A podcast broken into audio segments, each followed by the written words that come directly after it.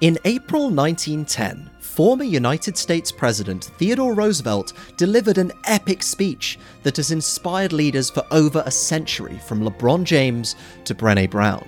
The inspiring quote from that speech is known as "The Man in the Arena." Powerful quotes anchor our minds in the wisdom of yesterday. By reading the words of great men and women from history, we can tap into their knowledge and apply their lessons for our own benefit. Before going any further, I'm going to read you The Man in the Arena by Theodore Roosevelt, because it's going to play a critical role in today's story. It is not the critic who counts, not the man who points out how the strong man stumbles, or where the doer of deeds could have done them better.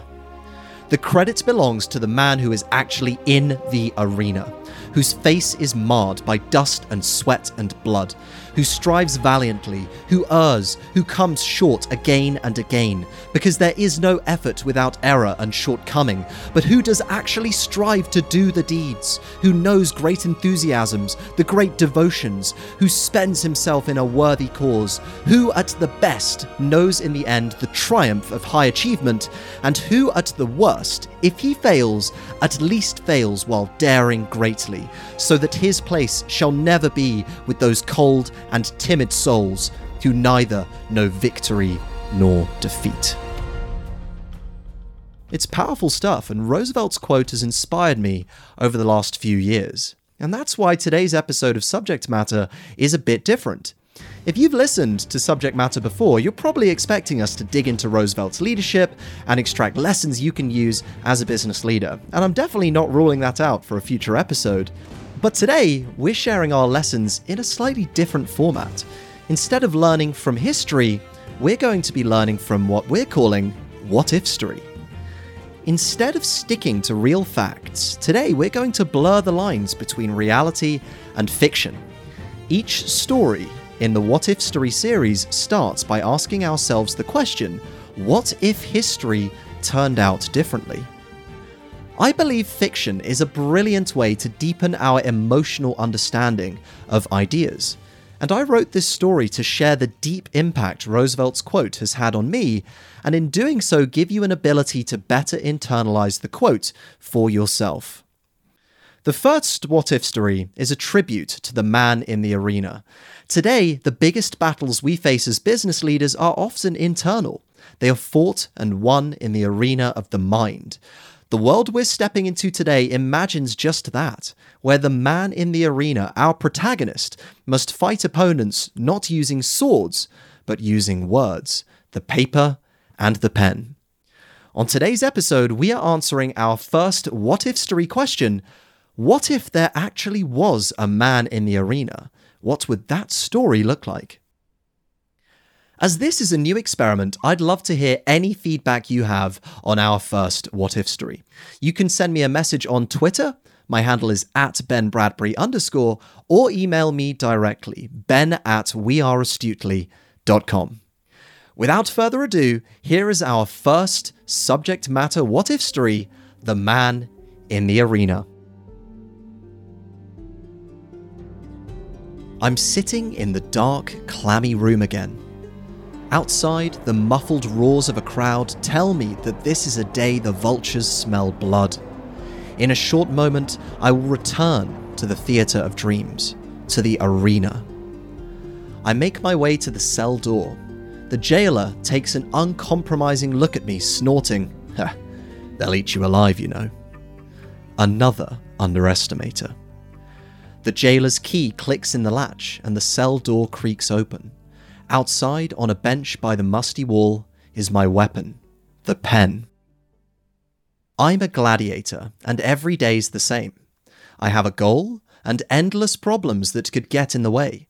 Which opponent I'll face today, I simply couldn't say. I pick up my pen. It's a sleek silver shape that slots neatly into my writing hand. I unscrew the lid, holding the golden nib up to a shaft of light, piercing the gloom. How it will shine so soon. It's time. The jailer prods me in the back with his spear. He needn't have bothered. I've been here before so many times. I know what I must do. The sturdy iron portcullis at the front of the gladiator pit starts to creep upwards. All I can see ahead of me in the arena is a cloud of dust. The gamesman must have cleared the last spectacle away already. As the portcullis finishes raising, so too do I lift my head, seeing the path clearly. I walk down the dark corridor, terrible purpose raging inside of me. Today, ink and blood shall flow freely. I was right. The vultures are hungry. As I walk out into the sand-covered arena, I'm hit with a wall of noise, the crowd braying, screaming, waiting for the next fight. I catch the eye of a few frenzied spectators. You could have mistaken them for feral beasts, the way you sensed they wanted nothing more than to watch me be torn limb from limb. A mighty horn bellows, and a wave of silence engulfs the stadium. From high above the spectators, an announcer's voice booms. "Ladies and gentlemen, welcome to the arena." The roar is deafening. Well, they want a show? They're going to get it. "Are you ready for today's main event?" The bloodlust sizzles in the air. "I said, are you ready?" The crowd are on their feet. Maddening screams and stamps echo all around. "Then let us begin." All that stands in the middle of the arena is a desk and chair. My battle station. Slowly, I walk over and take my seat. The desk has a single piece of paper on it. That, alongside my pen, are my tools. If all goes well, I won't need to leave my desk. And if it doesn't, well, I won't have much choice. To my right, on the far arena wall, another portcullis creeps open. Out of it lurches a hulking monstrosity. It is all pulsing pink flesh, emitting a terrible aura of knowledge.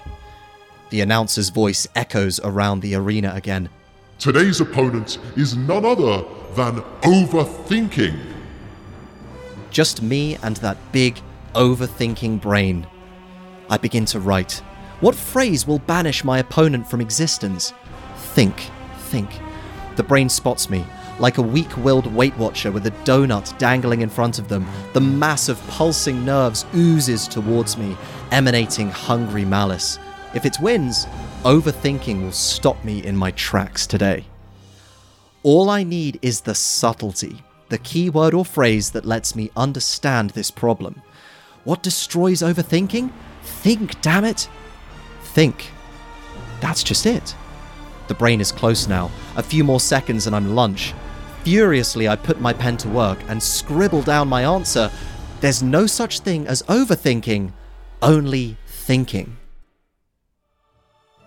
For a second, nothing happens. Then, like a blocked hosepipe releasing pressure, a torrent of ink erupts from my pen.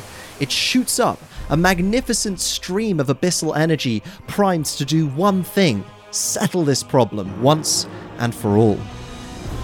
The overthinking brain halts. Though it has no eyes, I get an eerie feeling that it's watching the stream coming from my pen, waiting to see what happens. The inky torrent shoots down, aiming for the overthinking brain. The formless mass comes together, sharpening into a black lance, ready to pierce its target. Seconds later, it hits the brain. The mass emits a shrill scream of pain. The overthinking brain is becoming what it was always born to be, nothing compared to a thinking mind. The announcer is silent. The crowd are dismayed. This wasn't the result they had expected. The bloodlust is replaced with impatient curiosity. What's happening to the overthinking brain? I'll tell you what's happening. Every problem has a solution, and the key to understanding it is a subtlety, the astute insight most people overlook. When you know the subtlety, you have a key to unlock an entirely new perspective. Now you understand the nature of your problem. That problem ceases to exist. That is what the overthinking brain is learning the hard way this very second. The subtlety, the solution to its problem is that there's no such thing as overthinking, only thinking. And the ink was rending the monstrous mass of neurons and synapses apart. After a few more seconds, all that was left of the overthinking brain was a steaming puddle of flesh spreading out on the sand. The crowd is silent. They were denied their kill this time. But this is only one problem. As a gladiator, my problems are endless. Overthinking is one of many opponents who would gladly rip me apart, and when they come, my pen and I will be waiting. The mass of ink waits too.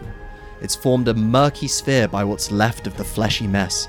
At a flick of my pen, it surges back into the nib, ready for the next trial. The portcullis to my left begins to lift. The bellowing horn sounds again, and the announcer's voice rings out across the arena. And now may I present our second contender. The crowd is in a frenzy once more. They were denied blood before. They shall not be denied again. I take a deep breath, pick up my pen, and begin to write.